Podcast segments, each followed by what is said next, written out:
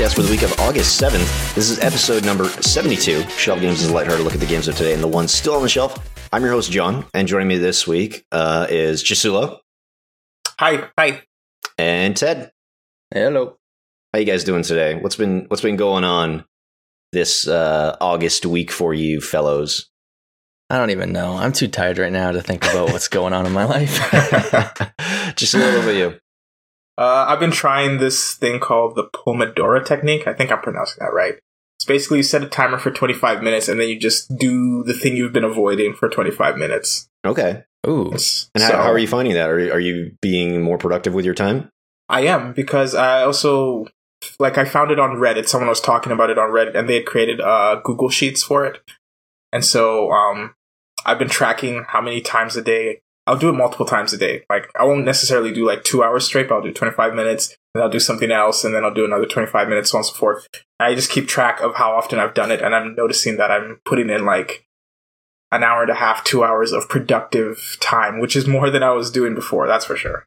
Right, right. That's really interesting. I always find you are my one friend who is just like, "Hey, I'm trying this and I'm trying that, and I'm going to try lucid dreaming. I'm going to try meditating." Yeah. And and I always find you're you're you're trying to come up with new ways to make use of your time or be more mindful or or what have you.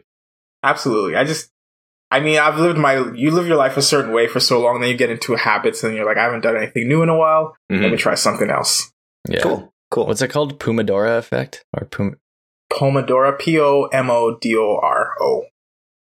Cool, cool, cool. Um, yeah, I haven't really done much this week because the uh, Dota 2 International has finally started. So it's uh, if you're listening to this on Monday, the main event will be starting now, but uh, the group stage is just finished up. So literally, the last four days has just been me sitting in my apartment watching fucking Dota. Um, a lot of interesting games. Uh, I think the main event's gonna be really cool, but I'm gonna stop talking about it because people don't want to hear about Dota. Um, There was a, there was a point yesterday when I was watching your stream and it hit me. I'm like, I'm watching John watch a stream of someone else playing a game. I'm like, this is getting too deep. I need to leave. yeah, we did stream, uh, or I did stream us watching it, and uh, had some people in you know Discord with me because I thought it would it would be beneficial to like, uh, you know, try and like explain things for for folks that maybe don't necessarily watch it uh, or have uh, less of an understanding of of some concepts, and I think some people found that helpful. Um, so like you know, something come, came up and they'd be like, "What's this?" I could just quickly explain it.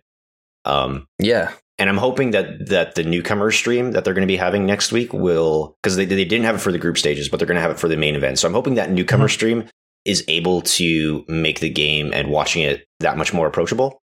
Um, Yeah. So we'll we'll just have to kind of wait wait and see uh, what they have in store. Um, okay, so do you guys want to jump into some of the news uh, that has been hitting the video game uh, space, the, just Realm? our, our realm? uh, let's talk about the news, and then we'll get into some other stuff. So first things first, um, we've chatted on the show before about the troubled launch of Mass Effect Andromeda. Uh, Mhm. It definitely did not live up to the expectations of uh, fans of that series.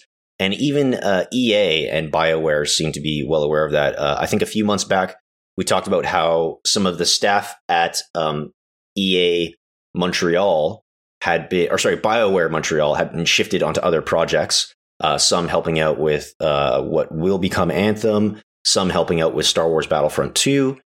Um, and just this last week, uh, Electronics, Electronic Arts um, announced the final nail, nail in the coffin, and they have, uh, in essence, shuttered BioWare Montreal and have moved most of that, the, remaining staff, over to Motive Studios. Um, so EA is quoted as saying, "quote More than ever, we're driving collaboration between studios on key projects." Um, so this is kind of kind of sad news, I think. Um, and I think we knew this was coming because they had stopped supporting any future plans for single player DLC of the game. And in Mhm. the past, Mass Effect has done a lot of that. Uh, I think they only had a small team still uh, doing updates for multiplayer. So I don't even know if they're going to be supporting multiplayer going forward. Um, so what did you two think of that news? What do you think about EA shuttering um, BioWare Montreal and kind of moving those people onto other projects just because Andromeda apparently did not live up to expectations. It's a bummer. that sucks. Uh, no, I just think it's like they're kind of sweeping it under the rug. Like they know it was a huge failure, and uh, they're just trying to like hope that people kind of forget that it ever happened. Um, my biggest worry is that like moving forward, if they make well, probably when they make the next Mass Effect game, I hope it's they kind of use this as a learning experience, or just kind of like, okay, let's not make it this. Like, let's actually make it a really cool game. Because I Yeah. love like the the original trilogy. Like, it was so much fun.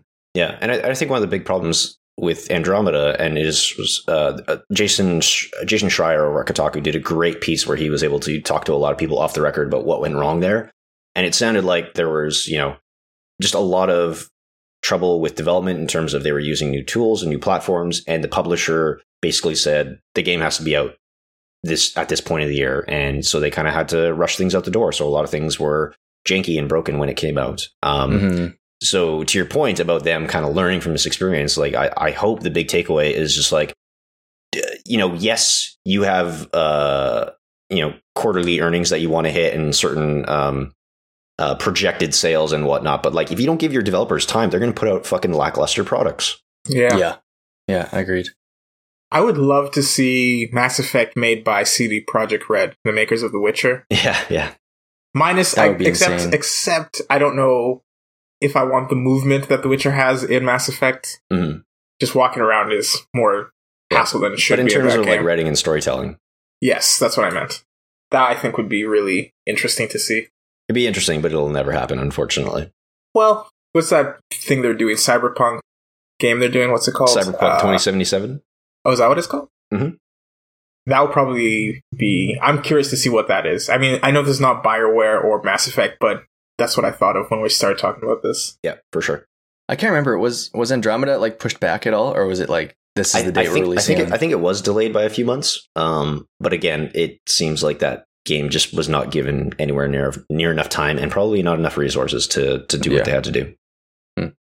Um, so, so that's so that's kind of sad. Um, but hopefully people land on their feet, and it sounds like they're kind of being just moved to other studios and kept within the EA family.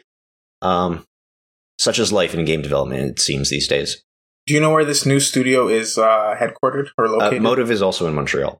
okay, that's good. I just, I just like keeping uh, things in Canada. yeah. Uh, and we'll actually talk more about that later in the show. Uh, but next up, uh, for those of you that are big fans of Stardew Valley, uh, the publisher Chucklefish have announced that the multiplayer should be hitting that game by the end of the year. Um, and they say that it should be ready to launch uh, by early 2018 uh, properly. Um, so, so yeah, so I'm guessing they'll pro- probably try and implement it into the game early, maybe in like an early access or test servers um, by the end of the year, and then have it ready to go by the start of next. Um, so it sounds like uh, the multiplayer in Stardew Valley, uh, it's not going to require dedicated servers, and it'll use Steam invitations uh, to arrange, uh, you know, having bringing other people onto your farm. Um, you can marry other players if you want. Uh, it sounds like a lot of the things that that players have been asking for, and it sounds like when you start the game, uh, you'll have like three little huts on your farm, and your friends can like you know co- cohabitate on on your farm in these little huts and still like work and and do all this kind of stuff and help you mine resources and and, and whatever else. Um, so this is uh, an interesting addition. There's already like a player made mod that has multiplayer support, but it's obviously kind of janky and uh, not officially supported. Um, they haven't really cleared up about like how it's going to work, so I don't know if like your friends can play when you're not playing. Like I don't know if they can go to your farm when you're Mm. not there and like advance time and stuff like that. So I, I'm not entirely sure how that's going to work. Um, but anyways, just a just a quick little thing. So if you're you're a fan of Stardew and you've wanted multiplayer, you want to show off your farm to your friends, uh, that should be coming um, by the end of the year, hopefully. Sweet. Uh, another quick announcement: Overwatch is bringing back its summer event. So last year they had like an Olympics themed summer event. Uh, what were the Olympics last year? It was in uh, Brazil. was it Brazil? Oh yes, it was. Um, so they're bringing back that summer event. They're bringing back some of the cosmetic items that were limited to that event last summer. So you have not been able to get them again since. So I think some players will be happy about being able to jump in on stuff that they've missed. Uh, plus their multiplayer mode, uh, Lucio Ball, where everyone plays as Lucio and you just like kind of play a weird Rocket League type thing, but with Lucio's powers. It's so much fun though. Um, so that's going to be coming back as well. Um, I don't know. Uh, so Ted, I kind of missed the summer event because I wasn't playing Overwatch at the time. But uh, did you get a chance to check it out last year? Yeah, like I didn't get into skins or anything, but I just played Lucio Ball once or twice, Mhm. and uh, it's kind of funny. There, was like a weird glitch where you could somehow spawn as a Reaper when Okay. everyone else was Lucio, and then the Reaper would just run around and murder everyone, and just yeah. So Hmm. the few games that I played, that happened once. Uh, so maybe that'll be fixed. Yeah, time. hopefully. Uh, but other than that, no, it's it's cool. They're kind of, and they're also uh, making some of the drops cheaper or something, right? It, it sounds like they are, yeah. And you can use like in-game credits to um, to unlock some of them. Yeah, so yeah. so it's interesting that they, you know, uh, developers will be like, "Hey, this is a, a limited time item, and you will never be able to get it again." But they might bring it back later down the road. So, they probably will. Yeah. Uh, so again, just if you're uh, an Overwatch fan, that uh, that event is going to be coming up quick. Uh, but let's quickly talk about Valve. Um, they just uh, unveiled some of their uh, user numbers um, and game sales by by specific regions. Um, so these come to us from a gaming conference in Seattle just this last week called uh, the Casual Connect Conference. And yeah, so so they they dropped some really interesting figures here, and I'm, and I'm pulling this from an article on GeekWire uh, by Taylor uh, Soper. Steam now says that they, or Valve now says that on Steam they have 67 million monthly active players. Um, so just for context, that's uh, you know uh, Microsoft says that they have 53 million uh, active players on Xbox Live in, in their last quarter. Um, Steam also has 33 million daily active players. Um, and Valve reported uh, 125 million total active lifetime users last year. Um, and uh, sort of one sign of growth here is that Steam is averaging 14 million concurrent users per day at its peak, and which is up from 8.4 million in 2015.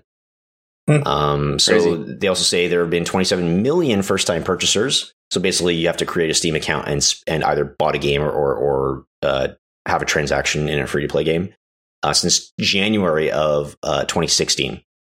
So that that's quite a number of people flocking to that PC platform. Um, so what did you folks think about some of those numbers and just the growth of Steam in general? That's a pretty intense uh, number. Um, I'm trying to think like why is it because Steam was one of the first of its kind for PC gaming? Is like is that why it's so successful, or is yeah, it just and, like and I the- mean, a lot of people have sort of uh, critiqued Steam for having almost like a stranglehold on PC on the PC marketplace, like that they're almost like this monopoly. I mean, we we have other options now, like uh, EA Origin, and Microsoft is doing its own thing. Uh, you Yeah. have good good old games and, and other platforms that are, that are trying to carve a chunk of the PC pie, but Steam has just been like so dominant Crushing in that like Yeah. uh, if you want to get your game in front of people, uh, Steam is definitely the place to do it. And the and the other thing that that they talk about in this presentation, excuse me, is that um, games are kind of uh, presented to players based on their past playing experiences, the things that their friends are playing, along with uh, you know just some of their own internal metrics. So so like a company cannot pay to advertise a game on Steam, Mhm. right?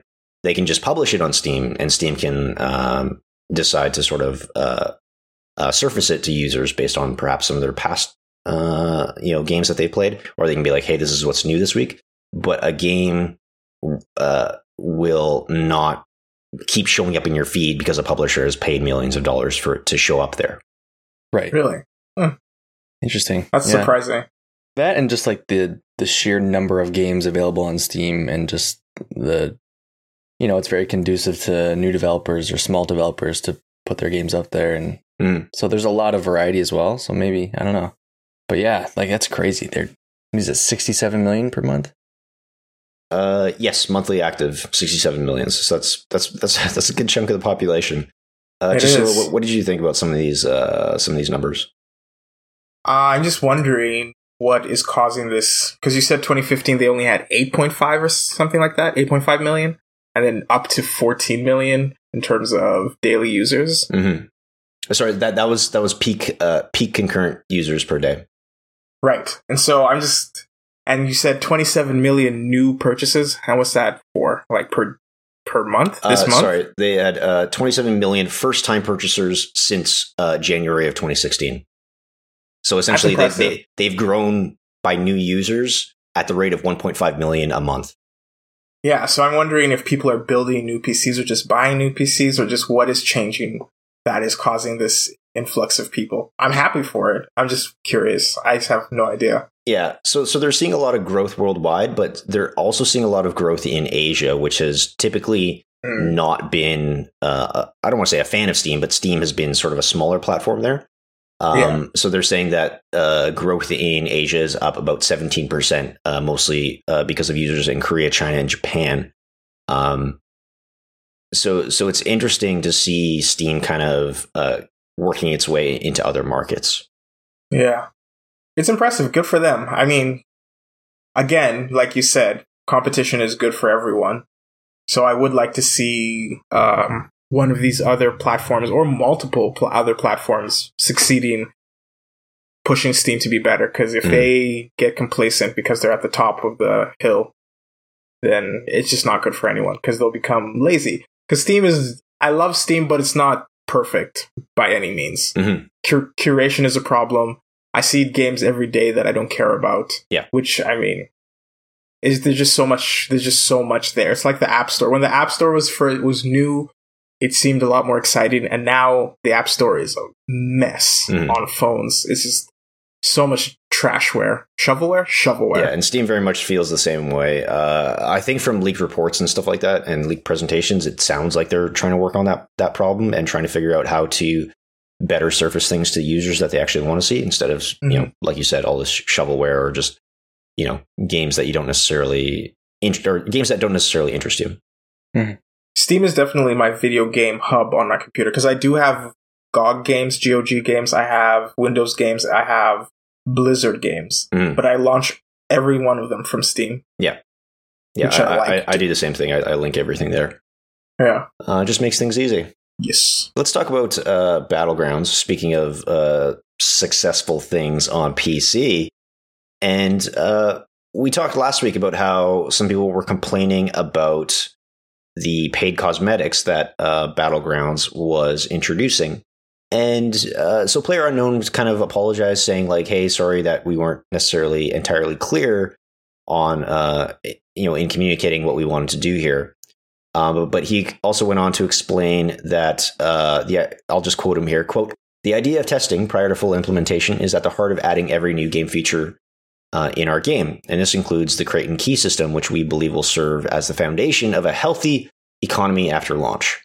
Um, he also said that he, you know, he's aware of player concerns and they are, quote, uh, or that, that testing is, quote, necessary at the stage and ultimately beneficial for the game. Uh, but he, you know, he says our messaging wasn't very clear, so I extend my apologies. Uh, blah blah blah blah blah. Um, I don't know. What, what do you, uh, Ted? I know you're a big PUBG fan. What do you think about uh, Player Unknown's sort of apology here and and his idea that like testing crates and keys is kind of part of the whole alpha process for PUBG. Yeah. Um, I don't know. I guess like that makes sense. You want to you want to test every aspect of your game, but again, and I'd mentioned this before. Um, in an earlier podcast, you know, we were talking about the news was he doesn't want to release any in-game economics until the full game is released. They're out of Mhm. alpha, and then next thing is like there's now crates and keys and all these things happening.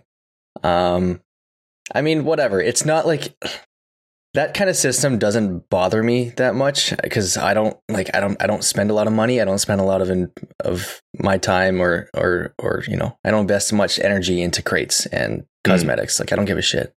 Um, but a lot of people are getting upset about it, and uh, I don't know, and I don't even know if this kind of thing needs testing. Like it's a very tried and true thing. If you look at Counter Strike or Dota or Right. fucking Team Fortress Two, like it's just you know it's gonna work. Yeah. But I mean, and especially with a game as popular and as growing as as Battlegrounds, like of course it's going to be popular. Of course people are going to buy these cosmetics and you're going to make a shit ton of cash. So I don't know. I guess he's just kind of going back on he's trying to damage control a bit, but I don't think it was really a I don't think they needed to test anything. I think it was just a And again, I think a, a concern that a lot of people have is uh, sort of like what happened with Counter Strike Go and sort of the uh, skin gambling market that kind of uh, arose around that. You know, um, and and some people, I think uh, it was estimated that like that market for cosmetic gambling uh, generated like seven billion dollars Mhm. What? Yeah, yeah, over the course of its lifetime. Um, so, What? so Yeah. That's So- the GDP of a small country. yeah.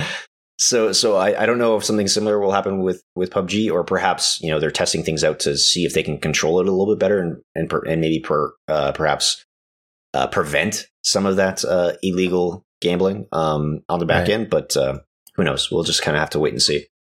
Um, but uh, the one thing I will say is I appreciate that player unknown, uh, Brendan Greene, and his team are being very um, transparent. You know, they're they're being very communicative with their community. It seems so far. Um, so even when uh, a controversy arises, they they try to address it. Right? They they, they don't Yeah. just try and stonewall the community. Um, so uh, Chisulo, last week you actually mentioned uh, a bit of a stream sniping con- uh, controversy in the PUBG community, where uh, and of course for those that don't know, stream sniping is where you see a popular broadcaster playing a video game and you purposefully try to uh, queue at the same time or get on the server at the same server as them or compete against them so that you can uh, harass them or troll them, uh, basically try and ruin their game experience um, for your own uh, sick pleasure. Um, so uh, there was a bit of a controversy, like you mentioned, with uh, stream sniping, where uh, a player was banned for uh, apparently stream sniping uh, some of the uh, some of the larger um, PUBG streamers. Um, and then there was a bit of an outcry saying, like, "Hey, how can you prove this? Um, there's no way that you could have known about this." Okay, so one of the uh, community managers uh, on the uh, PUBG team uh, addressed this controversy because again, a lot of a lot of people in the community are saying like, "Hey, you can't prove stream sniping. How, why would you go and ban this player?" Um, especially because you know these popular streamers with these massive audience, they get killed on uh, what they think. Like I think Ted, you even brought it up. It's just like if a popular streamer gets killed, all of a sudden they're just like, "Oh, that person stream sniped me. That that's the only way I could have gotten killed there." Um, so how do you balance that versus uh, banning someone for an offense that is seemingly difficult to prove? And one of the community managers over at PUBG basically said that they're working with the engineering team to quote effectively address this issue that could ruin anyone's experience in the game, and they're trying to design new systems to do that. And uh, again, Brendan Greene, player unknown, uh, took a bit of a firmer stance. And again, I'll just quote him here. He says, "quote I've seen the data the community team looked at before issuing the ban, and the ban was indeed justified. Uh, the tracking data shows that the player in question tried to join the same lobby as their target multiple times. While we understand we cannot prove that this player was watching the target's broadcast, we see no other reason why they would consistently attempt to be in the same lobby as someone who is broadcasting live other than to have an advantage in the game. Um, so, again, I think the community is pretty split on this in, in terms of, um, you know, the, the person who, quote, uh, you know, allegedly stream sniped, uh, the broadcaster that accused them of this, and the way that uh, Player Unknown reacted to this. Um, so, so again, it's interesting that um, their team is trying to set the rules for what they want. We talked uh, a couple weeks back earlier uh, about how they're very upfront about how they view threats of violence within their community and about people breaking their rules. So uh, it it seems like they're I don't want to say they're off to a rocky start, but it seems like player unknown and his team are consistently butting heads with the community over what is and isn't acceptable within the game and within their community. Um, Yeah. so, Chisulo, what do you think about that so far? it's going to be tough for them to figure out how to appease uh, people watching. I think I heard someone say that uh, this could be avoided if streamers put a delay on their feed, but I know that that has other issues in terms of chatting with your community or something like that. I'm not too sure. Yep. So I don't know how to fix this because I know nothing about the mechanics. Like, how do you prove that someone's watching someone else play? Yeah, uh, Yeah. And, and again, the uh, Greene basically said like you know the only reason they they issued the ban is is it because it looked like this player was con- continually trying to join the same server at the same Yeah. time, um, and then you know they think the only reason that they would want to do that is to um, uh, you know take advantage of that or, or harass the the broadcaster. Uh, Ted, what do you think? Yeah, I mean, like Brennan Greene said, I, it's some pretty damning data when you see someone consistently trying to join um, a certain game just to be with a streamer. Um, but you know, it is tough to have concrete evidence. Um, I think this is again in the testing phase of the game where they're kind of figuring out their rules, their their community. Um, but yeah, I think in this instance, it's I'd say it's pretty clear that this guy was trying to stream snipe, and uh, I mean, like you wouldn't know exactly the lobby, but you could definitely look at the streamer's stream and see where his character is and what they look like and where they're standing in the lobby, and then you could go and find them and be like, okay, so I'm in the right one. Mhm. So I Mhm. think that's probably what happened. Um, but yeah, no, I don't know. It's hard. It's hard to really have good evidence on on something like stream sniping because you don't have any video, you don't have anything other than just seeing one person kill you all the time. Like that's it. Mhm. Um, and it's it's hard to avoid that as well as a as a streamer because maybe you know the tactic at the time is for you to wait in one spot for a long period of time. So you could have all kinds of delay on your stream, but if you're there for five minutes, then Right. people are going to know that you're in that position and head there that head that way anyways. Yeah, and I think one of the the critiques uh, leveled against uh, this broadcaster in question, I think it was Summit One G, um, was that uh, he didn't cover up the map. He didn't cover up his server information in, in the game, and that's something that's very easy to do um, when you're when you're streaming. Like you can connect to a specific server, or you just have to keep trying again. I think you can just keep trying. Uh, I'm not entirely sure how that works in PUBG. Okay. Um, but again, like I've I've seen other games where people will cover up their maps, like uh, Eve Online, uh, when Yeah. people are doing PvP or they're just like someplace in in in the in the galaxy, and they're just like, I don't want people to know where I am, so they can't like come and blow up my ship because I have a lot of expensive stuff in here. Uh, Mhm. People will, cover up the map and cover up like their their location in, in the in the universe or whatever it is. Um, so, so again, I think there are steps that people can can take to prevent this kind of stuff, but at the same time, with the massive audiences that some of these people have, I think it's also very difficult to prevent, um, and that there will still be, lo- uh, you know, a number of people out there that will try and uh, grief them in one way or another uh, as best as Mhm. they can. Um, okay, so let's maybe move away from that and uh, talk uh, quickly about sports. Because again, I, I feel bad because sometimes we, we don't talk about sports enough on, on the on the show. Um, so NBA Live uh, is going to be putting out its next iteration, NBA Live 18. Um, and the WNBA is going to be making its very first appearance um, in a video game in NBA Live 18. So EA Sports announced that just this last week. Um, so I don't think it's this is going to be part of the like story portion of the game um, or like the career mode. I think this is just going to be part of like the the play now menu. Um, but you can still use them offline or online. Um, and you know, so they, they were tr- treating um, the WNBA, I think, as seriously as they are uh, the NBA. So they brought in a lot of the athletes for head scans. They're, this, that's an ongoing process, trying to bring in those those women and, and get them scanned into the game. Um, but it's going to include the entirety of the WNBA, and um, it sounds like they might be making an appearance in like the streets mode um, that they have uh, in the game as well. Um, so, Chisulo, do you have any familiarity with uh, the NBA games? I know you're a big NBA fan, but do you play those NBA games? I haven't played an NBA game in a while. Um, I think I'm gonna buy one soon because 2K18 is coming out soon, so 2K17 should be cheaper. Somewhat soon. But I mean, they they've stripped down a lot of the games from what I've heard. A lot of the modes that were there before and are not quite as good as they used to be, and some stuff is behind a paywall, which is dumb. Whatever. Uh, it's kind of cool that they're putting WNBA players in the game because that's really good because the WNBA is growing in popularity, Mhm. and um, it's good to see them in a game because I, I hate to say it, I never even considered that until I heard this. And and if I'm not Hmm. mistaken, I think the WNBA is like the largest and most successful women's uh, sports league in the United States. Yes, that is correct.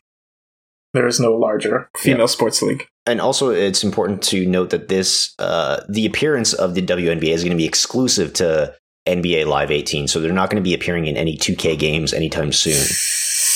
Bummer. that I did not know because Mhm. live is not good compared to 2K. Oh no, it's it's not the it's not the good one. It's not the good sports one. Oh, you should see some of these face uh, models. They're That's what I really was gonna bad. say. Uh, in the trailer for this, it, like they looked very janky. Yeah, Yeah. Like they looked kind of messed up. because I always I, I always I always forget like which is the better of uh you know which is the better sports game from which uh you know developer in a given Yeah. year because like even like the NHL games I'm like oh is it 2K that's making the good one or is it EA I can never remember or is it is is is FIFA the good soccer one, or is or is Pro Evolution the good one? I don't know, man. Mario Galaxy, I think, is the yeah. It's um it's a shame that it's not 2K because 2K definitely makes a better basketball game. Yeah. But it's good for live for putting in the work.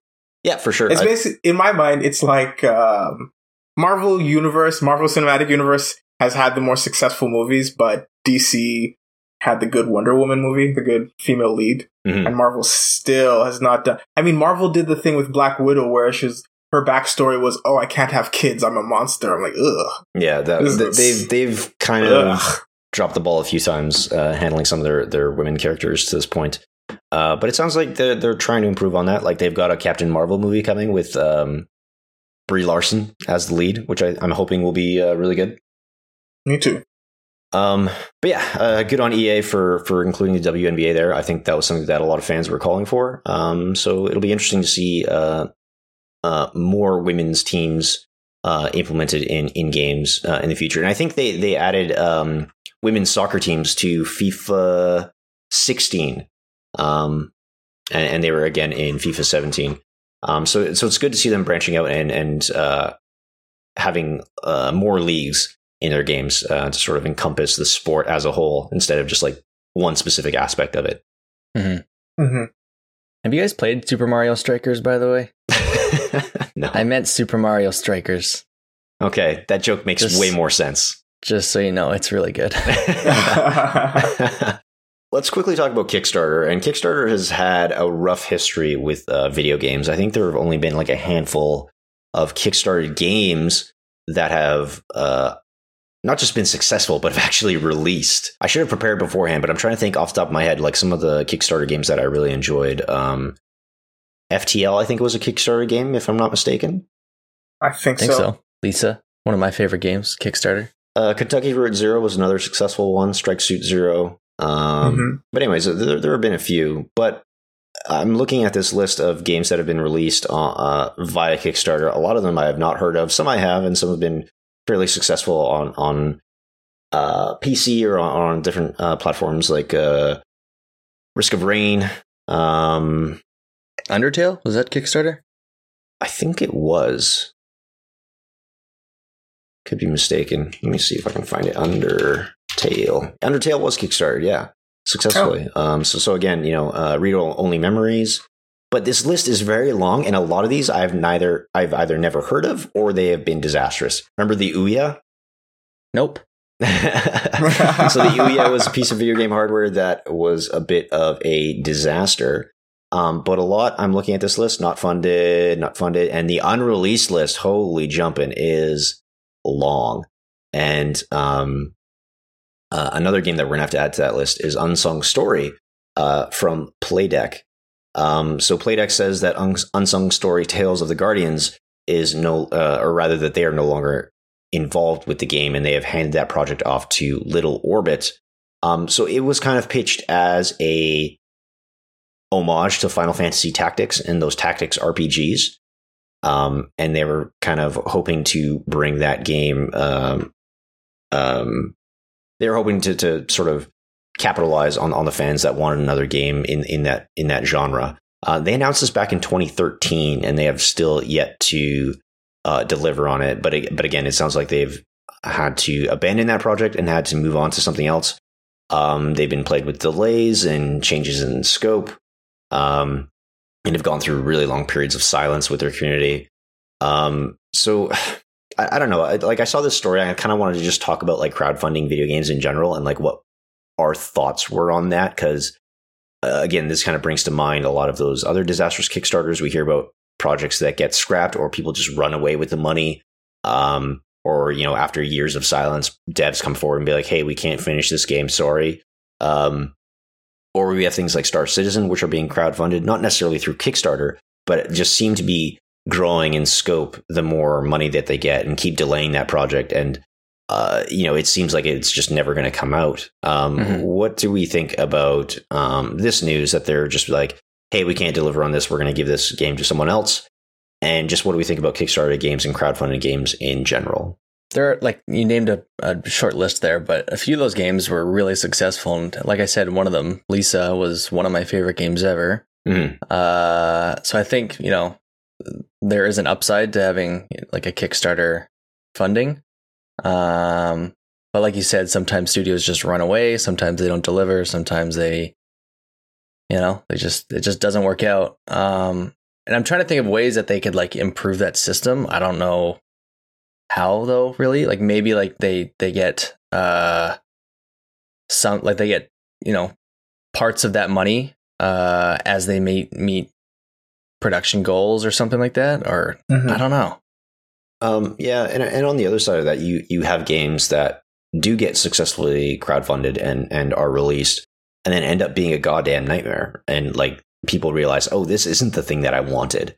Um, you know, people who were really nostalgic for 3D platformers of like the N64 and early PlayStation era really wanted Yooka-Laylee to be successful, and it came out and it had middling reviews, if not like terrible reviews.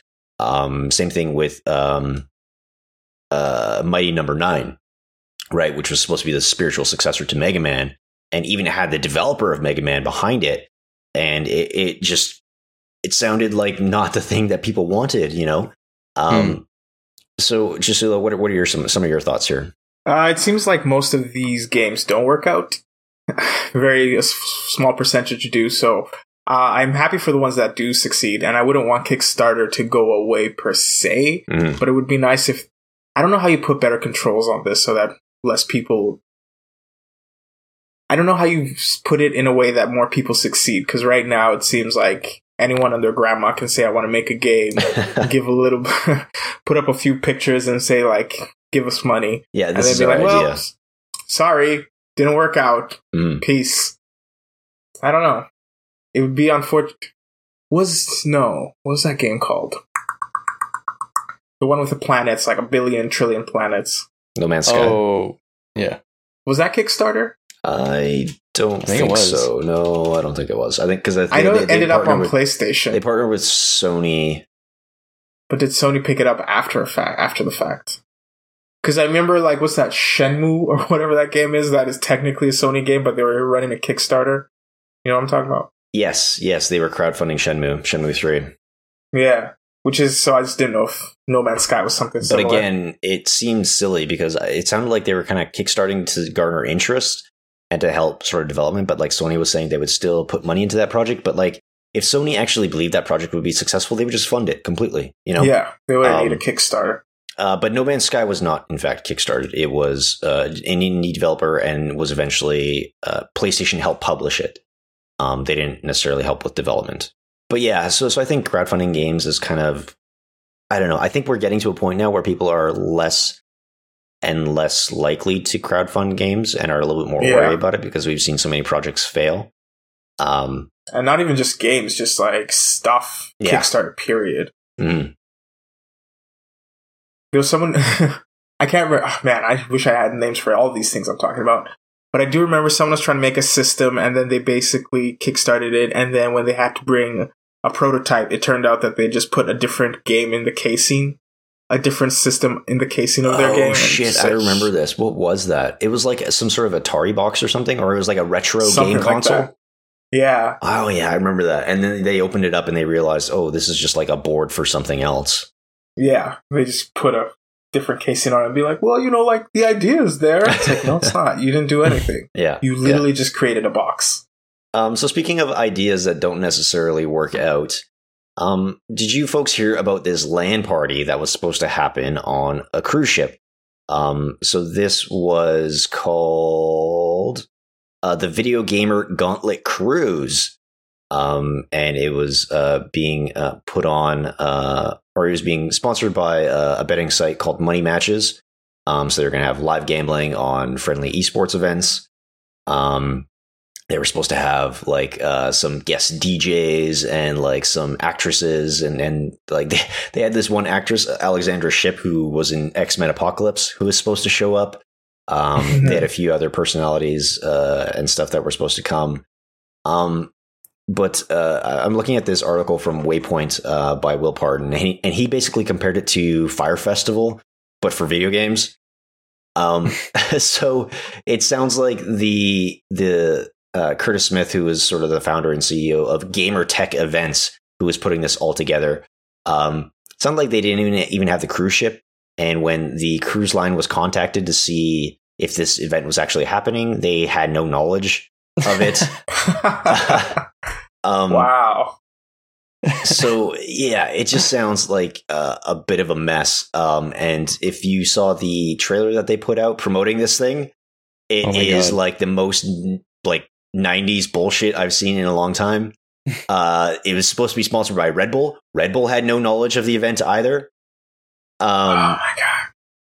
so I what don't did, know what the hell happened there. what did you what did you two uh, think about this um, when uh, when you saw it? People are out here just scamming. Did they get to keep the money? Did people pay for this? Were their tickets sold?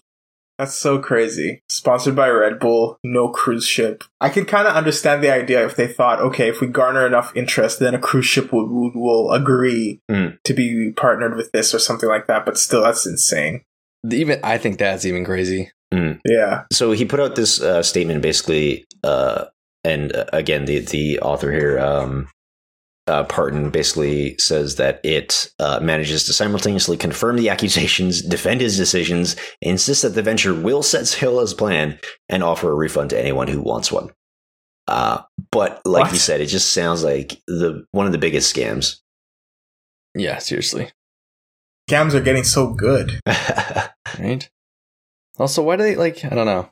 LAN parties are pretty tough to organize, never mind on a ship or yeah, I just feel like they're doing so many different wacky things like, "Oh, we're going to build this LAN party on a on a crane and you know, lean it off a off a building and like, oh, it'd be so wacky. It's like just fucking have a LAN party at a building. All right. Yeah, but just like even the fact that they hadn't secured the ship yet, or any of the guests, like a lot of the the guests and like the the actress that I mentioned, like none of them had heard of this.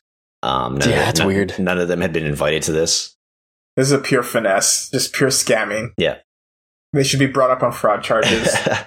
um, and again, like you said, Ted, like how how do you su- successfully have a LAN on a cruise ship, you know, out at sea when you depend so readily on internet and broadcast and everything else? And this echoes a disastrous Dota 2 uh, LAN that they tried to have Mhm. on a cruise ship last year. So this was the Nanyang uh, Dota 2 Championships Cruise Cup number one, uh, and they had this on the Sapphire Princess.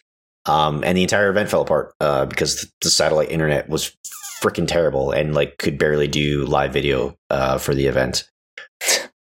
Um, so I don't know why people keep trying to do this, but it sounds like uh, not a great idea. I don't know.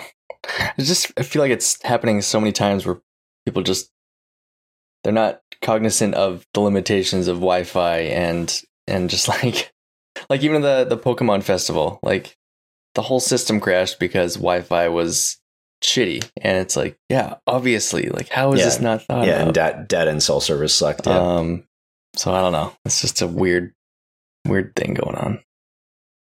Um, okay, let's quickly uh, move away from that and let's now talk about something that comes up on the show every now and then, and that is uh, video games and politics and how uh, current politics can affect video games, um, and specifically how the current American administration's policies could adversely affect um, the video game business in the United States. Um, you know, with the election of Donald Trump and his administration, they have uh, been very America first in a lot of their policies and trying to, or at least they're saying they're trying to support American corporations, workers, and interests. Um, but over the last few months, it seems like a lot of their policies might, in fact, be doing the exact opposite. Um, so during a, a panel recently, uh, this was the 2017 Games for Change Festival. Uh, there were some representatives from Electronic Arts and Take Two Interactive who are uh, some of the largest uh, publishers in the United States right now. And they were talking about um, how a lot of these current policies uh, are affecting their company's interests. Uh, so I think a few of the big things that they talked about, the first being like foreign talent and how, um, you know, a lot of these organizations, a lot of these publishers and developers depend on getting the best that they can from abroad to work on the games that we love and the games that we enjoy. Um, so uh, just this last week, um, uh, the president backed a bill from two Republican senators that would cut legal immigration in half. Um, and uh, I'm pulling this from a Polygon article by Samit Sarkar, um, and it's entitled "Trump's Policies Are Hurting the U.S. Game Industry." Mhm. Um, so you know, people who support this bill are are kind of thinking that like, oh, you know, this is good. It moves us towards a skill based immigration system, and you know that that could help video games because a lot a lot of times those publishers are trying to import people that are highly skilled. So theoretically, they would be okay with that. Uh, but also, Trump signed an executive order in April, uh, which is looking at the H one B visa program, uh, which allows those companies to bring over this those skilled workers. Um, so it sounds like uh, by reviewing uh, that program, it could lead to further restrictions on on to whom and how those e- visas are issued. Um, and I'm going to quote Craig Hagen here, and he's the global head of government affairs at uh, Electronic Arts. And he says, "quote There is a constant shortage of qualified, high skilled labor within our industry." Um, and he goes on to say that um, you know in larger companies like EA, they're shifting from quote traditional positions like software engineers and game designers to roles requ- requiring higher end skills, uh, like things uh, in advanced fields such as artificial intelligence and data analysis. And Alan Lewis, who is the vice president of corporate communications and public affairs at Take Two, uh, says immigration continues to be a significant issue for companies like ours and the industry at large. Um, and he, he notes here that uh, immigrants are less interested in coming to the U.S. to work because of the current political climate, and companies are having more trouble keeping immigrants in the country. Um, so let's let's just unpack that first. What do we think about that, and then we'll kind of get into some some of, of the other details in this uh, in this issue. Yeah, I mean one of the one of the comments on uh, on that thread was someone someone saying they worked in, um, you know, various technology industries, uh, and he was saying just like overall, it's much easier and less stressful for them to work in something like automation or yeah, like data analysis or something than it is to work on you know, a high profile video game or at a game studio where you're crunching and you're not getting paid that well and you're not being compensated with time off or like anything like that as well as you would otherwise. Mm. Um, I wonder if that has a bit of an effect where people just don't want to go into that field because they know it's just going to be way more work for less money. Yeah, or or if they do still want to go into games, then they all the you know not only do they have to worry about crunch and all that other stuff that kind of comes with the territory, they have to worry about all this Yeah. other stuff. You know, Yeah, exactly. I'm just wondering if that has any any effect on it other than just, you know, obviously this like Trump's policies are very limiting to people coming into the country and and things like that, but I don't know. I was just wondering about that. Uh, it's really unfortunate because immigrating to another country is difficult already, Mm. and it's really tough. And a lot of people, when they do immigrate, they're looking for better opportunities. And like you said, they're looking for skilled workers. And if you can't find them at home, you want to find them elsewhere. And if this makes it more difficult, then it's just a huge, it's just a huge hassle, an unnecessary hassle. Because I feel like a lot of the times, Donald Trump is just saying shit to say shit, and he doesn't actually know, he doesn't actually think or know what the consequences are. He's not asking anyone. Cutting immigration in half is that's massive. Mm-hmm. That's huge. That's a huge number of people who won't be able to travel to work in the states. And I was going to say we're not even talking about illegal immigration. no, it's legal immigration. I have friends who work in the states who are Canadian or who go to and fro from the states, and they're concerned because they don't know how this is going to affect them. And this is not in the video game industry. This is just like I have a hmm doctor friends and lawyer friends, and they're just not sure how it's going to work out for them. Mm. Yeah, exactly. And, and and sort of speaking about how this affects Canada, um, it sounds like Canada is trying to actually take advantage of the turmoil within the United States in terms of uh, workers coming there uh, to take part in certain industries.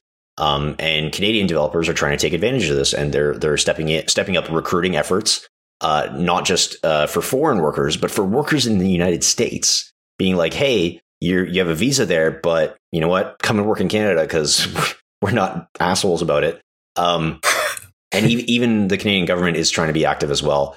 Um, and they've uh, revised some of their policies uh, to try and reduce the amount of time it takes to get foreign work permits. Um, uh, another issue here is like uh, with a lot of the isolationist rhetoric um, coming out of Trump and his administration, it you know it, it's putting the emphasis on we need to we need jobs for Americans. We need to get Americans the jobs that they need. But uh, because of some of the cuts that they're proposing to the uh, American education system, like um, right now, uh, you know, th- these might not necessarily pass Congress, but the, the budget that they have proposed calls for spending cuts of 9.2 billion uh, across uh, kindergarten to grade 12 schools and even in higher education. And if all of a sudden you're cutting funding to your education, that cuts into STEM education, so science, technology, engineering, math, and that is going to like severely hamper the uh, or, or rather severely reduce the pool of candidates that developers are going to want to draw from. Because if you don't mm-hmm. have a populace that is educated in the skills that you need to develop the software and, and the hardware and the games that you want in the future, where are you going to get those people if all of a sudden your government is saying you need to hire locally, right? And I think that's yeah. one, one, of the mm-hmm. reasons why, um, you know, uh, developers and publishers look abroad is because they want the best candidates, right? And, and they want the, the best people to help them help them on their projects. And if the government is saying, "Well, we don't want you to hire abroad," then the least that they could do is try and uh, bolster the education systems in your own country. But if they're also hamstringing that at the same fucking time, like what what are you what are they even doing? Yeah. Yeah, know? I don't know what the plan is here. Like it's just they're shooting themselves in, in both feet. Mm-hmm. Like what is your alternative here? Um I think it's kind of cool that Canada's taking advantage of that.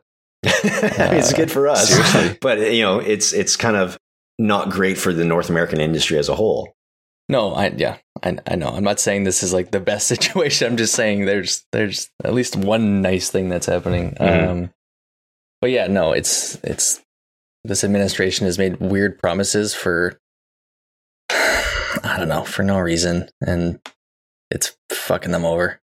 It's just uh, it's not good. I, as an immigrant myself, I just feel it's such a hassle. It's such a it's unfortunate. I don't I don't like it. I don't like seeing this, especially because a lot of it just comes from a place of xenophobia, mm-hmm, mm-hmm. as opposed to actual any real threats to whatever they think they're getting attacked from. It's nonsense. Just like I don't know. This is not like a random story, but a little bit. Um, my grandparents used to live in Palm Springs for half the year. They were they would go and do that. Um, and a lot of, like when I would go visit them, a lot of the people that live there are you know a rich white you know upper class kind of kind of group, and they always say like, oh, we need to get like we need to fix the illegal immigrant situation. We need to like we need to get them out of here. And then you look around and a lot of the people working there are are immigrants and and people that have, you know, found a better life for themselves in the states and they just like yeah. completely don't see the hypocrisy in what they're talking about. Mm. And I don't know, I think like this these policies just kind of pander to that weird outcry of like Chisulo said, xenophobia and just like they they don't know what they want really. Yeah, because when you look at actual metrics and um it it, it proves the exact opposite of what a lot of the what of a lot of people fear. Um, like you know, especially you know with um, uh, a lot of debates about refugees um, and bringing refugees over to uh, North America and in certain parts of Europe. There again, there's a lot of xenophobia. There's a lot of closed mindedness, and yeah. what uh, research has found is that bringing refugees into other nations more often than, than not like positively affects uh, the economy and the GDP. You have people going into jobs and you know uh, contributing to the economy and trying to make a better life for themselves. So um, again, a lot of that sort of closed mindedness and that hateful rhetoric is coming from a uh, an unfounded place and a place that isn't necessarily backed up by um, by facts, right? Yeah. Mm-hmm. Um, another issue at hand here is that uh, business in the United States it's expensive to do. Like game development in the United States is tough, and especially uh, when it comes to taxation. And one of the reasons why video games, video game development has been success- so successful in Canada in the last ten years is because uh, a lot of our provincial governments are offering huge tax incentives and bonuses to developers to, to bring their business here. Um, I, th- if I'm not mistaken, I want to say uh, Quebec or maybe Ontario have the best tax incentives right now, with uh, British Columbia just behind them, and that's why we see so many big publishers, EA, Ubisoft, setting up shop there and being like, okay, we're going to do business here because it, it makes financial sense for us. And if mm-hmm. they can do that and on top of that, not worry about not being able to get the staff that they need from other parts of the world, not having having to worry about uh, you know some of the immigration um, uh, um, what's the word I'm looking for? No, no, not just not having to worry about some of the uh, policies of the government saying like, no, you can't hire these people, or you can only hire X number of people. It, it's just it makes more business sense for for them to move their businesses uh, elsewhere. And I think this was something that we talked about shortly after Trump was elected. There there was a lot of fear in the industry about how this would affect business, and it seems like a lot of these people um, at major publishers, um, specifically these two folks, um, uh, Craig Hagen and um, Alan Lewis, were, were talking about this at the um, Industry Insights panel, panel at Games for Change. Uh, it seems like these fears are, are, you know, very real, and, and they're starting to sort of come to fruition. Um, so I don't know. Do we have any any final thoughts on this and, and like where this might be going? Not really. I don't. No, no. just hopefully it works out and people come to their senses. I don't have high hopes, but I'm. You can hope. A man can hope. How can they impeach Trump? Like, what do they have to do? what do we have to do to make this happen? uh, I'd be surprised if it happens because it's just it takes years to. Mm-hmm. Well, by the time they get around to impeaching him, it'll yeah. be a new election. And I mean, the, the, Russia thing has finally gone to like a grand jury, but at the same time, if you impeach him, the next person in line is Mike Pence. And do you want Mike Pence as the president? Because that dude, mm. I, I, remember, hear, I remember hearing something like along the lines of like Trump might be an idiot, but like Pence is like a true believer. Like if you have yeah, seen the shit that he has done in his own state as governor, it is like fucking backwards. Really? Yeah. Yeah. Um, he can't. He won't eat dinner with women. because because uh, he's because it's something about like his wife and being faithful to his wife or something, which is like right, he, wouldn't eat, eat dinner with a woman alone or something. Alone, but the thing is, the problem is you're in government, and you know what? Some people are going. Some people that you have to do business with, governmental business with, will be women, and you can't have this whole oh I can't, oh I can't, a woman, oh my god, she's gonna take off her hijab. It's nonsense. What about lunch? well, lunch is a different thing. casual, right? I don't even think it's just it's it's a silly thing. I can understand where he's like, I my wife. I don't want my wife to think that I'm out here fucking around, but it's work. That's fucking weird. Um. So so just a, a very small handful of things that he did in Indiana as governor. Um, he signed one of the most restrictive abortion laws uh, in the country. Um, he also signed a bill that made it okay for Indiana businesses to discriminate against LGBT customers based on religious freedom. Uh, he blocked the resettlement of Syrian refugees in Indiana and illegally tried to cut off federal aid to existing refugees. What a what a great guy! Also signed a bill to reinstate mandatory minimum drug sentence because that's worked so well for the United States. Um, but anyways, so yeah, Pe- oh impeaching Trump might uh, might not, might not be the best thing right now. Yeah, I take it back. Out of the f- frying pan into the fire and all that all that jazz. Let's move away from the news, away from all that serious, heavy stuff, and let's talk about video games, the stuff that we love, and maybe some of the video games that we are playing. Uh, so, Jasil, have you been playing anything? Have you been checking out anything new, or maybe you got something old that you want to talk about? Um, I'm actually having some issues with uh, The Witcher. Oh, really? Yeah, um, there's a there's a side quest in The Witcher, the Warbling Warbling Warbling. I don't know how to pronounce that word. The Warbling Knight, and basically once you start that quest, your lock on targeting just breaks, and you can't target. I can't lock on and target onto any enemies. Really, which is kind of a hassle because again, the Witcher's movement and combat is not the best I've ever seen. So I went online trying to figure out if I can find a solution, and this is a problem that has existed since like early 2016, and there's still no fix for it. Oh, really? Like, yeah, oh, okay. which is really disappointing. So I haven't played it a lot recently because it's kind of frustrating to not be able to lock onto targets, especially especially when you're doing like little brawls, like little fights. Yeah, yeah. Do you have like a save file from before that mission? I'm not gonna go back. I'm not gonna go back because the thing is, it, uh, the, people said that like it just came back randomly for some people. Yeah, and so I'm just like, I'm just not going to go back and try and like fix it because I think I think I can live with it. I'm just it's just frustrating. Mm-hmm. That's unfortunate, and that's in the Blood and Wine DLC. Yeah, hmm. and so that's unfortunate. So, other than that, I've been watching a lot of uh, XCOM. Mm-hmm. Some someone playing XCOM uh, Long War, and it's really interesting. I like watching it. I look when I look at the guy playing, person I'm playing, he's really good. Like he is really good, and he makes me realize I'm like I love XCOM, but I'm terrible at it. Who, who is it that you've been watching? Oh, um, I'd have to look it up. It's just I can't pronounce his name because it's just a bunch of X's and Y's. yeah, I really enjoy XCOM as well. Especially, I, I, think there's a lot of hype around XCOM right now because the DLC is going to be coming out later this summer. Right, which is kind of why I started rewatching. I'm like, I haven't seen XCOM played in a while, mm. and I know I like it, but seeing this person play and they just know exactly what to do to just like the situations they get in. Okay, uh, the guy's name is spelled X W Y N N S. So, however the fuck you pronounce that. Swins? Swins? yeah. Either way, he's really good at it. He, he can speed through a map at a pace like you know how we have a problem with uh, the timer in XCOM sometimes being like, you want me to beat this mission in eight turns? Right. Like that's impossible. Yeah. He can do it with turns to spare. I'm like, how is he doing this? he just understands so much about what's going on in the game. Mm-hmm. It's really it's really interesting to watch. So I like watching him play. And whenever a character dies, he does a like a little montage of their highlights in like with soft music in the background, which always makes me laugh. It's funny how attached you get to your characters in, in that game. Yeah.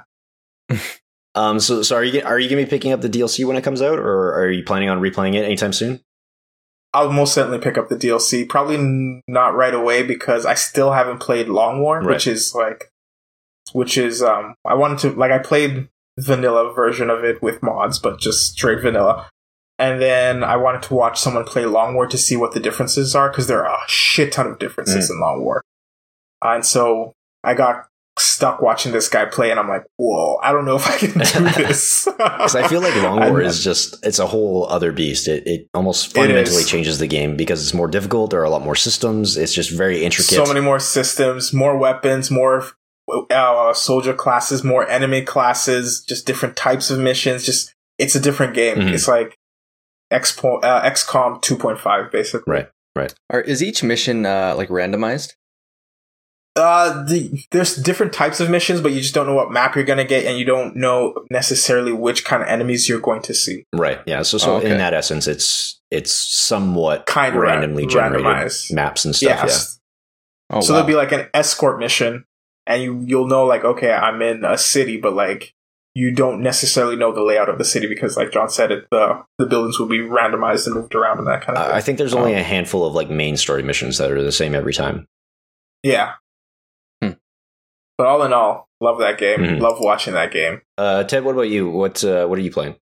Um, not anything crazy lately. Just the new uh, Battlegrounds first person mode. Mm-hmm. Um, I'm kind of getting it. Like when I first started playing Battlegrounds, you'd just be like, so like anxious and you wouldn't know what's around you and you just be like, oh my god. Um, it kind of feels like that again. I don't know why, but like first person mode just makes it so much more intense. Mm. Um, I don't know. Maybe it's just like you feel more in the action. You can't look around. You can't like third person view anyone. Like it's all your line of sight. Right. Mm-hmm. And uh, it's I don't know. I'm not sure how I feel about it yet. Like if I'm gonna keep playing it, but I just know that it's pretty exhilarating in in some fashion. Is it a first person server, as in there's no one else who's playing in third person? Yeah, so everyone in the server has to play first person mode. Okay, that's good. Um, so you can't like be laying underneath like a rock and then third personing over it and seeing. So it just like changes the entire game almost. Mm. Right. Um, but yeah, no, it's been fun so far. I'm still gonna try it out a little bit longer, but nice. Um, yeah, yeah. You'll have to let us know sort of like what your final thoughts are on on third or on first person mode because I know that's a a change that the community has been like really clamoring for for quite some time. Yeah. Um. So I actually uh played a new video game yesterday, uh, a game that came out this week, and I know what you're saying at home. Like John, you're betraying the essence of the show. This is shelved games. This isn't the new games podcast. Um, but I actually played Tacoma from uh, Fullbright. Uh, so these are the folks behind uh, Gone Home, which was uh, quite the critical darling and and a success uh, a few years ago. Um, very you know often pejoratively called uh, walking simulators. That's sort of their, their style of game where uh, they tell narrative focused stories. Um, and you know they're much more concerned about narrative and character. Um, and I, I really loved Gone Home. I, when I when I played it, I found it very emotionally moving and affecting, and I was just on board with whatever they had planned for the future. Um, and so so I was I was pretty excited about uh, Tacoma. I try not to have like too high hopes or expectations. Um, and from everything that I heard, it was a very different game. Um, and I thoroughly enjoyed it. It took me maybe three hours to get through. Um, tells the story of someone who basically goes to the space station uh, that's been abandoned, and you're trying to find out what happened. And you do so by interacting with the uh, the the station's AI and the recordings of the staff on the on the ship, and they're kind of recorded in AR. So you'll get to like a room, and uh, you'll be able to play out a scene, and you basically see these AR wireframe models of the characters. Um, mm-hmm. So you're kind of watching these models move through uh, and sort of act out these scenes. And like the the voice work is fantastic. The the writing and dialogue is is terrific. Um, I think one of the strengths of Fullbright is their ability to write believable characters and make a space feel like it's been lived in. It like actually feels like people inhabit this space. Um, and and I think they're also really good at avoiding stereotypes and tropes within their characters as well. So you'll look at a character at face value and you'd be like, oh, this is this type of character. And then the more you learn about them and the more you find out, you're just like, oh no, like I, I have, I've, I've had my expectations very quickly changed or shattered. Um, hmm. So again, a very different story from what they told in Gone Whole, uh, in, in Gone Home. Uh, but I still really enjoyed it. Um, I thought, um, again, I don't want to spoil too too much because again, it, it the, main draw of this is the narrative and the story. Um, I don't know what I can say to sort of entice people, but I think uh, it kind of upsets a lot of tropes. I think um, in terms of like this the sci-fi space and um, the things that they are doing there. Um, and and it's funny because a lot of games that I've been playing recently, I'm like, I, I just want to skip all the extra shit. I don't want to read diaries. I don't want to like look at your emails. I just want to skip through and I want to like get to the actual game and like get through it as quickly as I can. Uh, but it, so it was nice to have a game like this where it kind of forces you to take it slowly. And I found the experience was that much better because I took the time to explore and to like go go rooting through someone's drawers and find a letter that they wrote or find uh, a thing that they painted and it and it made everything feel that much more relevant and you'll when you see some of these scenes play out usually there are multiple people having different conversations so you'll like have to rewind things and play things again so you can listen to like two people talking and kind of follow them through the scene. And you can rewind the scene to the beginning and then follow a different set of people and then that will give the larger scene that much more context and you might think about things really differently. Um, hmm. so i found that really really fucking cool. Um, but yeah, Tacoma from uh, Fullbright. It's uh, I want to say like 20, 25 bucks Canadian. Um, you know, again, it's only three hours, but it's kind of the same for uh, for a movie ticket these days. So uh, I highly recommend it. Right on. Okay, so let's quickly make some recommendations outside of games. Uh, what do you got for the folks at home this week? Uh, for this week, I'm going to recommend Netflix Netflix's Voltron. Mm-hmm. Uh, it's in its third season. Um, initially, when I started watching it, season one, I thought it was kind of childish. But then they slowly started doing more adult things, kind of like Star Wars Clone Wars. When you first watch it, you're like, this is for kids. But then later on, you're like, ooh, they got some stuff in here hidden for us, les adults.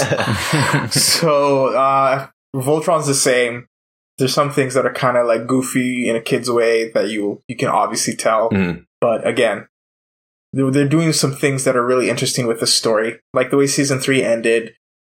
Recontextualize the villain of the show in a way that makes him kind of a tragic person. Right. So I like that. Cool. Uh, Ted, what do you got to recommend? Uh, I'm gonna kind of break the rules a bit. It is kind of a game recommendation, mm-hmm. um, but the humble bundle this week. Uh, it's available for eight more days. I guess seven more days by the time you hear this.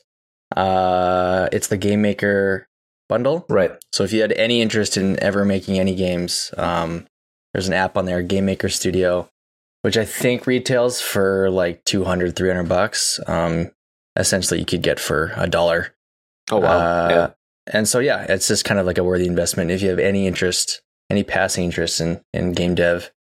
Um, I paid the 15 bucks because it came, it comes with like a, an iOS and Android and all these other exporters Mhm. just in case, like, you know, if you make something and it actually turns out to be sweet, um, you know, you have $15 to spend on a, on the proper exporter instead of like the $400 that it usually costs. So, Right. Right. yeah. So there you go. Awesome.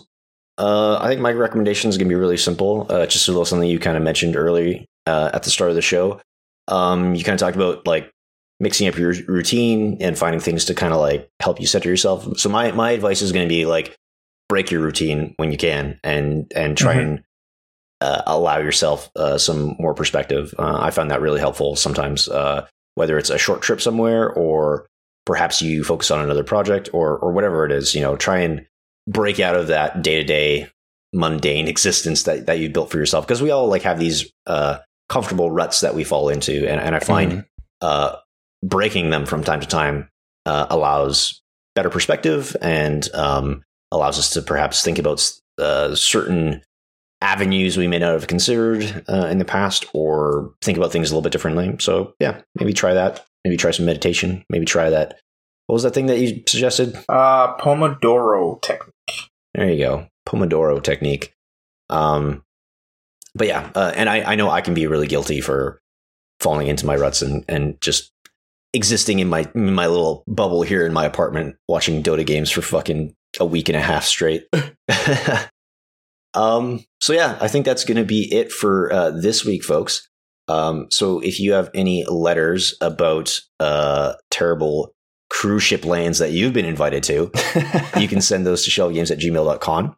Uh, of course, you can find the podcast at shelvedgames.com slash podcast. And we are also on the iTunes, Apple Podcasts store, Google Play. Uh, you can subscribe there uh, for your platform of choice and leave us a little rating and review. That really helps us out, helps uh, more people see the show. Uh, you know, give us the give us those five stars. Tell us what you think. Tell us which host is uh, the most handsome. Uh, you can follow us on Twitter at Shelved Games. I'm at John underscore Tab. Find us on Facebook and YouTube. Just search for Shelved Games. Uh, we also post the, the podcast on, on YouTube, uh, so you can check that out there.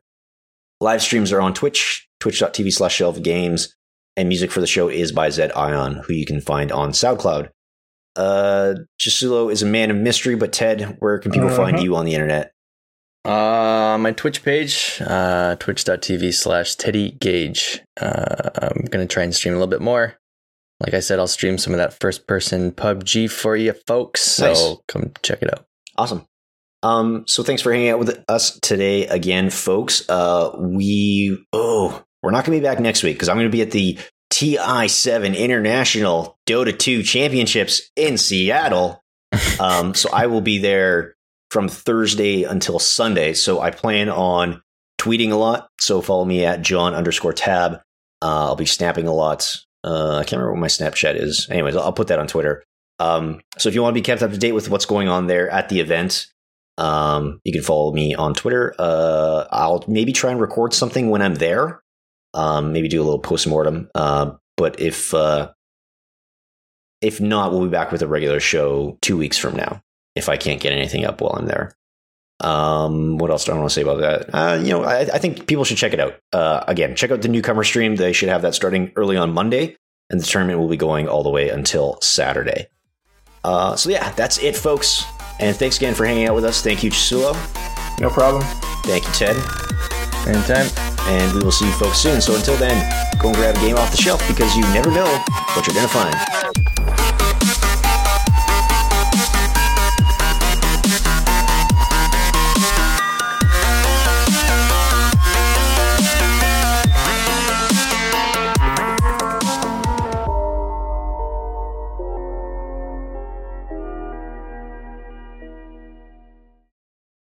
My thing at the party was like, I was just asking people, I'm like, do you like orange juice with pulp or no pulp?